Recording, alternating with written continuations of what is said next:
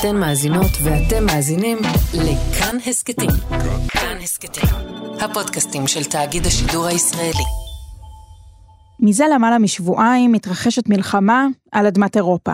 העימות הישיר בין רוסיה לאוקראינה גורר אחריו מחירים כבדים. אלפי הרוגים, גל פליטים שחצה את המספר המשוגע של שני מיליון, ונזק ישיר ועקיף פשוט מטורף. אבל כל זה לא נשאר רק באירופה.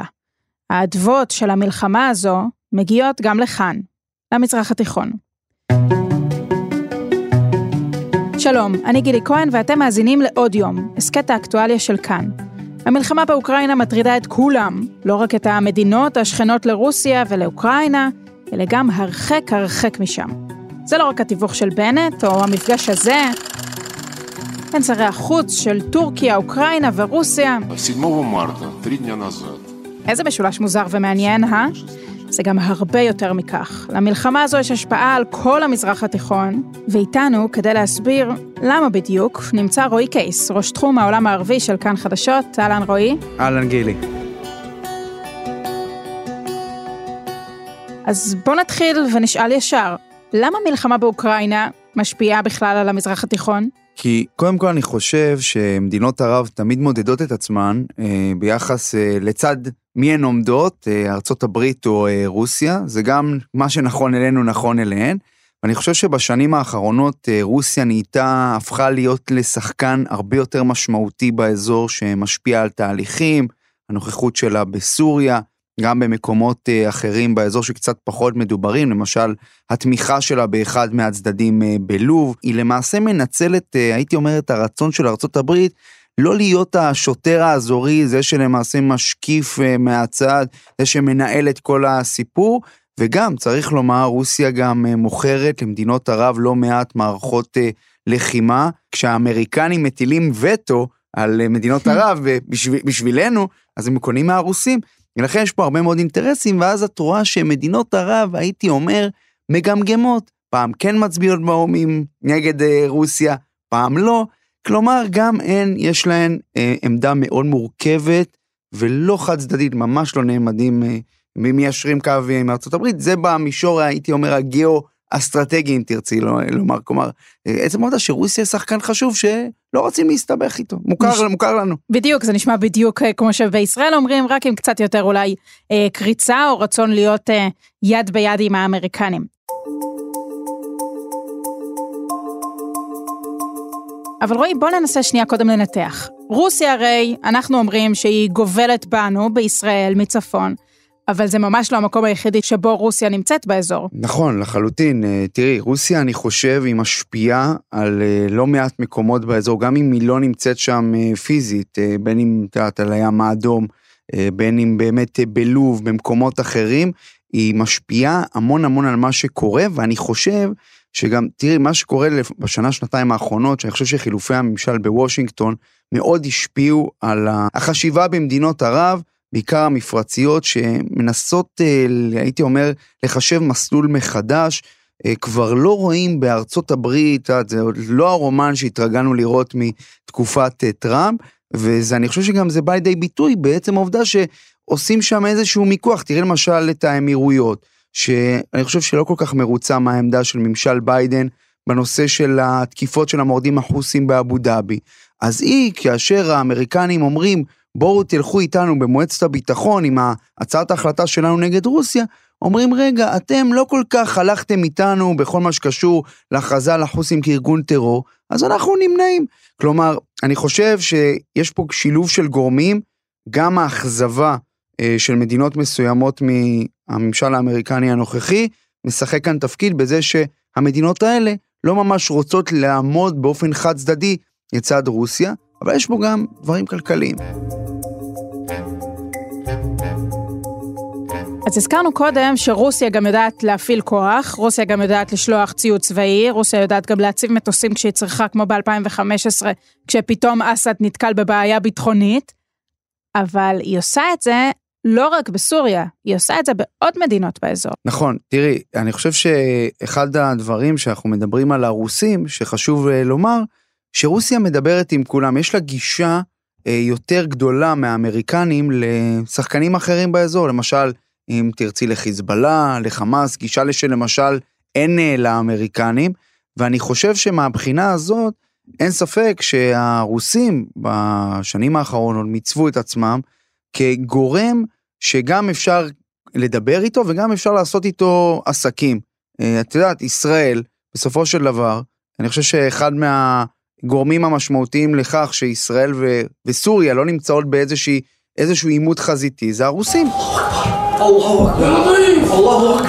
אמש, בסביבות השעה תשע וחצי בערב, תקפו מטוסי חיל האוויר לפי פרסומים זרים בכמה טילים את בסיס T4 של חיל האוויר הסורי, תקיפה ראשונה מיוחסת לישראל בסופו של דבר יש את הרוסים שם בסוריה, שנמצאים boots on the ground, שדואגים כביכול, את יודעת שהמצב יציב. ואף אחד יש... לא רוצה לפגוע בהם. כן, ישראל מקבלת את זה שמשטר אסד שרד, כי את יודעת, הרע המוכר הוא עדיף, עדיף על הרע לא מוכר. ויש פה איזושהי השקת אינטרסים, ולכן אפשר להסתדר עם זה. גם אם הרוסים לא ממש עמדו בהבטחותיהם להרחיק את האיראנים מה, מהגבול וכל ה, את כל הסיפורים האלה, כי בסופו של דבר הם עושים מה שמתאים להם. אבל במרווח הזה, אני חושב שהרוסים מצליחים להצטער כשחקן שאפשר לעשות איתו דברים באזור. וגם ישראל מבינה את זה, וגם מדינות אחרות, אה, גם במפרץ, מדינות אחרות אה, מבינות את זה לחלוטין. ועצם העובדה שאת יודעת, יש, הרוסים מדברים עם כולם, עם כולם כולל כולם, אין, אין כאילו, את יודעת, אין, אין, אין יוצא דופן, אה, ולכן אני חושב שזה דבר שהוא דווקא מבחינת אה, גורמים מסוימים באזור, אפשר דרך הרוסים להגיע לעוד מקומות, וגם הם עושים את זה טוב, לא, הם עושים את זה טוב, את אה, כל המאמצי התיווך האלה בין צדדים כאלה ואחרים.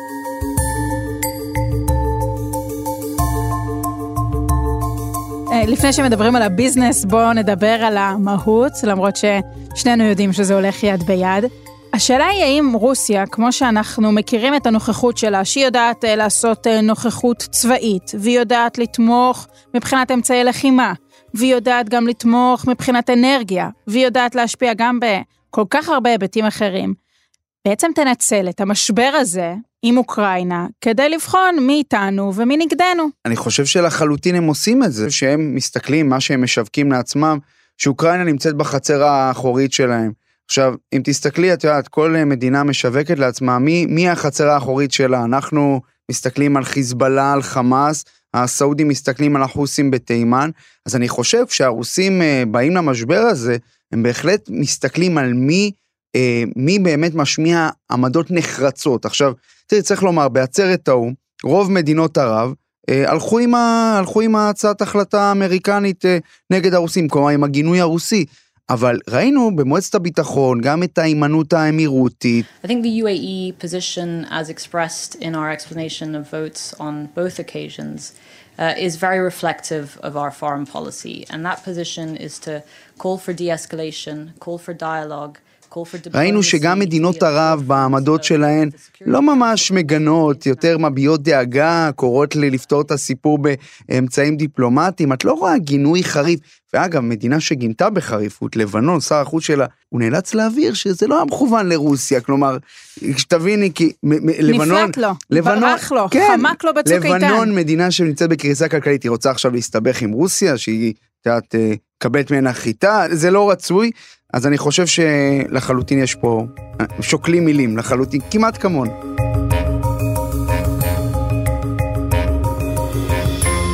בוא נתמקד אבל בסיפור האמירותי, כי הוא גדול הרבה יותר.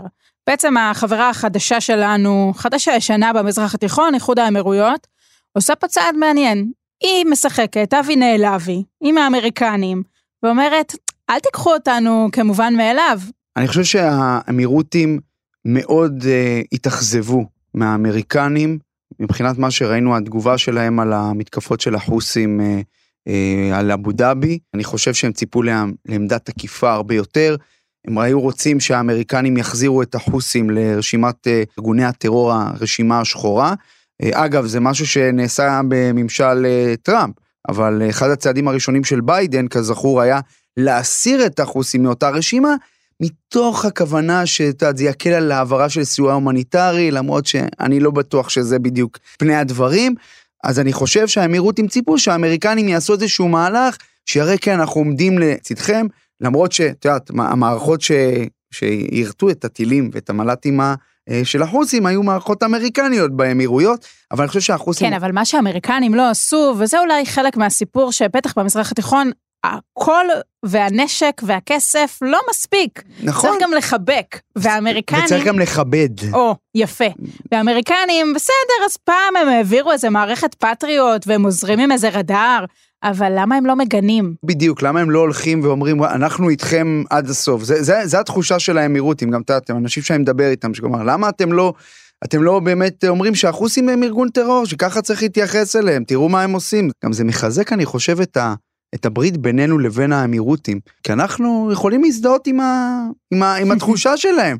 גם אנחנו סובלים מרקטות וטילים שנופלים מהכיוון בעיקר של עזה. ועם האמריקנים, אז כן, אז הם, הם לחלוטין משחקים פה את המשחק, הם, הם אומרים, אנחנו מאוכזבים, אז הנה, אז אנחנו לא נלך איתכם. ואגב, הם, תראי מה הם עשו, את הדיל שהם עשו עם הרוסים, הם נמנעו, ומה שקרה זה שהעבירו הצעת החלטה נגד החוסים, והרוסים תמכו בהם. אז uh, הלך להם טוב. כאילו, כן, יש תג מחיר לכל פעולה. ולא דיברנו, רועי, על הפיל שבחדר, שבטח משנה גם בתגובות האמריקניות וגם בתגובות הישראליות, האמירותיות, אנחנו רואים גם את הרוסים משחקים איזה טנגו מעניין. זה סיפור אה, שיחות הגרעין. נכון. כלומר, כל הצדדים מבינים שכל אמירה שיכולה אולי להיות אה, פגיעה באיראנים, עלולה לשבש את מה שהאמריקנים הכי רוצים, וזה הסכם גרעין. ומהצד השני, פתאום הרוסים מבינים, רגע, רגע, רגע, עם הסנקציות החדשות עלינו בעקבות המלחמה, ועכשיו הסכם הגרעין, שאנחנו בעצם נכון. הגורמים שדוחפים אליהם, אנחנו, שכרנו יצא בהפסדנו. ו- ואגב, המדינות האלה, איפה זה שם אותן? כי בסופו של דבר, המדינות האלה, גם אם uh, עכשיו הם uh, בשנה האחרונה, גם האמירויות וגם סעודיה נקטו איזושהי uh, דרך חדשה להתייחס לאיראן, אז גם הן חוששות ממה שיוליד הסכם הגרעין החדש, המחודש. The US also needs to pay more attention to its ties with Saudi Arabia. The relationship is on the rocks. Crown Prince Mohammed bin Salman is sending a clear message. He's unhappy with the Biden administration. רק, את יודעת, לפני כמה ימים, מוחמד בן סלמן, יורש העצר הסעוד, בריאיון חשוב, הייתי אומר, לאטלנטיק, אמר, אנחנו לא רוצים לראות הסכם גרעין חלש. מה זה הסכם גרעין חלש? למי הוא מכוון? לממשל ביידן. ולא רק האטלנטיק האמריקני חושף קרעים ביחסים בין המפרציות לבין אה, ארצות הברית, פרסום מאוד מעניין מהימים האחרונים של העיתון האמריקני וול סטריט ג'ורנל, על כך שיורש העצר של סעודיה מוחמד בן סלמן ויורש העצר של אבו דאבי, השליט בפועל, השייח' מוחמד בן זייד, סירבו, פשוט סירבו לקבל שיחות טלפון מנשיא ארצות הברית, ג'ו ביידן, לא פחות. אם הפרסום הזה נכון, זה דבר שהוא תקדימי, ביידן, לפי הפרסום, ניסה לשכנע את המפרציות לעמוד לצד ארצות הברית בעמדה התקיפה שלה נגד רוסיה בכל מה שקשור למשבר באוקראינה, וגם שהמדינות האלה יעזרו לארצות הברית מבחינת אה, מחירי הנפט שנוסקים לגבהים שאנחנו לא ראינו כבר שנים רבות. On a day when we've seen a barrel of oil go above uh, uh, $100 uh, uh, on uh, the markets here in uh, Europe. and edging closer. כלומר, שסעודיה והאמירויות יפיקו יותר נפט, עצם העובדה שאותם מנהיגים לא ענו לו, זה אומר הרבה. זה אומר משהו משמעותי על היחסים הראויים בין המדינות האלה, בין אם זה קשור לביקורת אה, האמריקנית על הפרות זכויות אדם בסעודיה, כל הסיפור של העיתונאי, חיסול העיתונאי ג'מאל חשוקג'י שהם מייחסים לבן סלמן, ובין אם זה קשור לעמידה הלא תקיפה מספיק של האמריקנים נגד החוסים, המורדים החוסים בתימן שתקפו לאחרונה אה, יעדים באיחוד האמירויות אה, בפעם הראשונה, האמירותים לא מרוצים מה... עמדה אמריקנית די מאוכזבים, וגם צריך להוסיף לזה את כל הסיפור של הסכם הגרעין, חושב שבמדינות האלה יש חשש כבד שממשל ביידן אה, ילך להסכם גרעין חלש, כפי שהגדיר את זה מוחמד בן סלמן באותו ראיון עם האטלנטיק, וכך כל הנקודות מתחברות.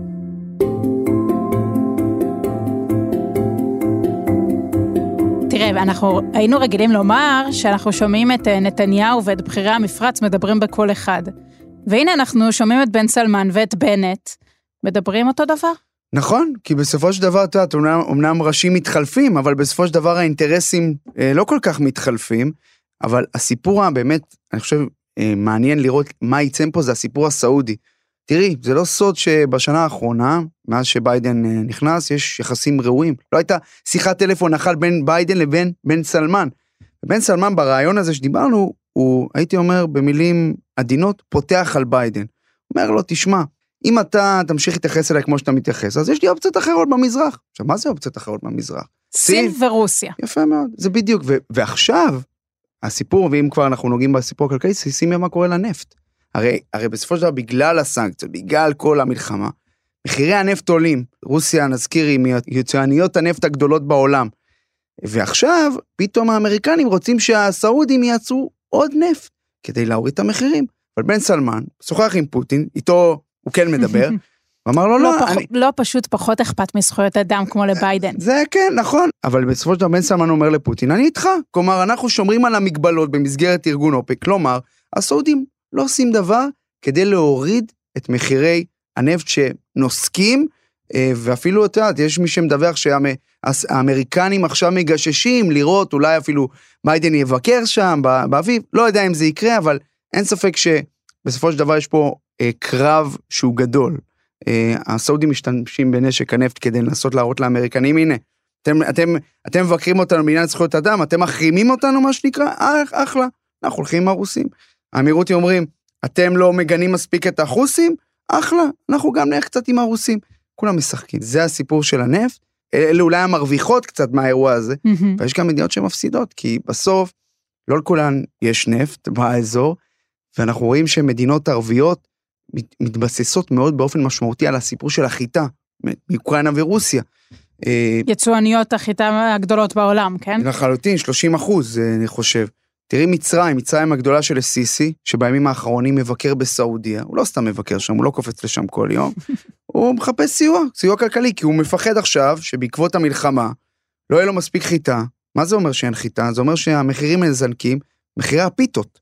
יודעת, מצרים, עשרות, ש... עשרות מיליוני בני אדם נסמכים על הפיתות שהמדינה מסבסדת, וזה יכול להחזיר את מראות האביב הערבי, הסיוט הכי גדול שהסיסי הולך איתו לישון בלילה. זה גם מדינות אחרות, טוניסיה, תימן, לבנון אגב, שעצבנה את הרוסים, אה, ולכן אני חושב שכשאנחנו מתכללים את הסיפור הזה, אנחנו מבינים למה מדינות ערב אה, לא ממש, אה, את יודעת, רוצות לעצבן את פוטין, ולא ממש עומדות על הגדרות ואומרות, וואו, וואו, מה שקורה ב- באוקראינה. לא, אין, אין הולכות לפי האינטרסים שלהן.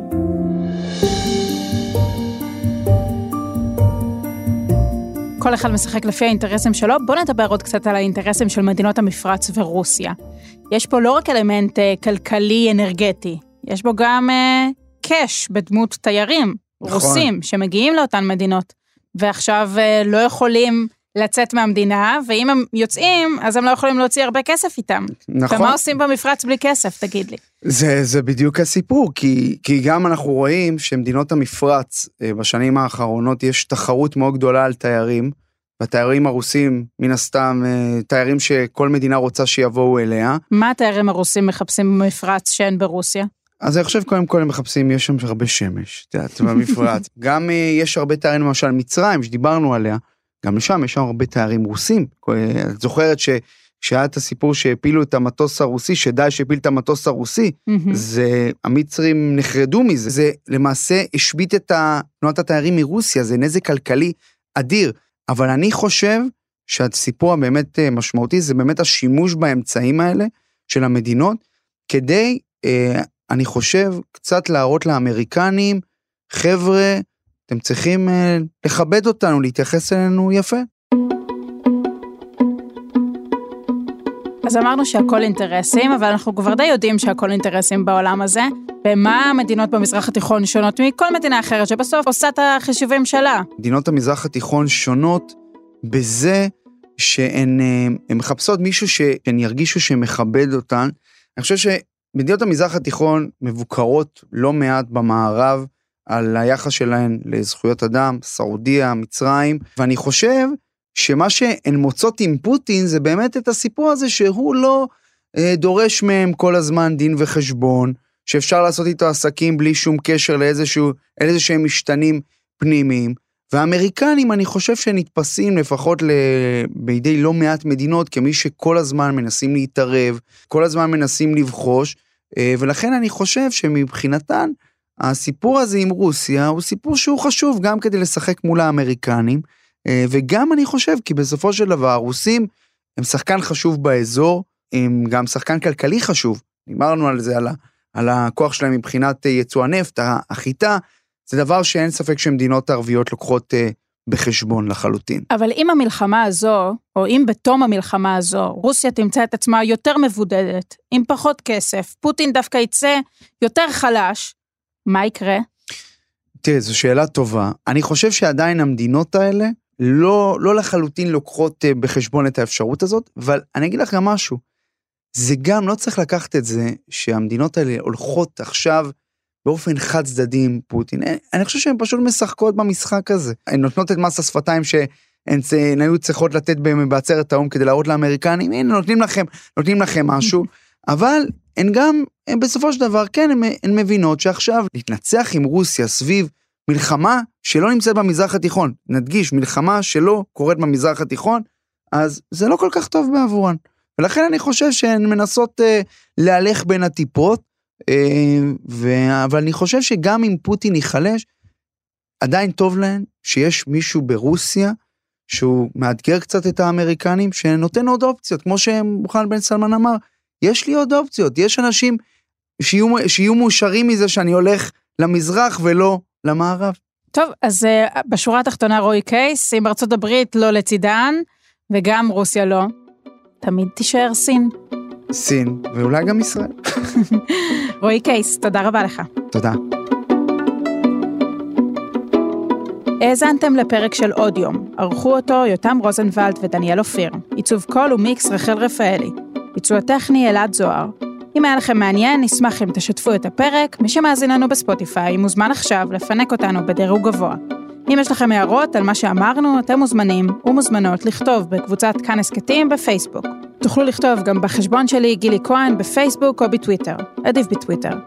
פרקים חדשים של עוד יום עולים בימים ראשון, שלישי וחמישי. את כולם, וגם הסכתים נוספים, מבית כאן, תוכלו למצוא באפליקציית הפודקאסטים האהובה עליכם או באתר שלנו. אני גילי כהן, נשתמע.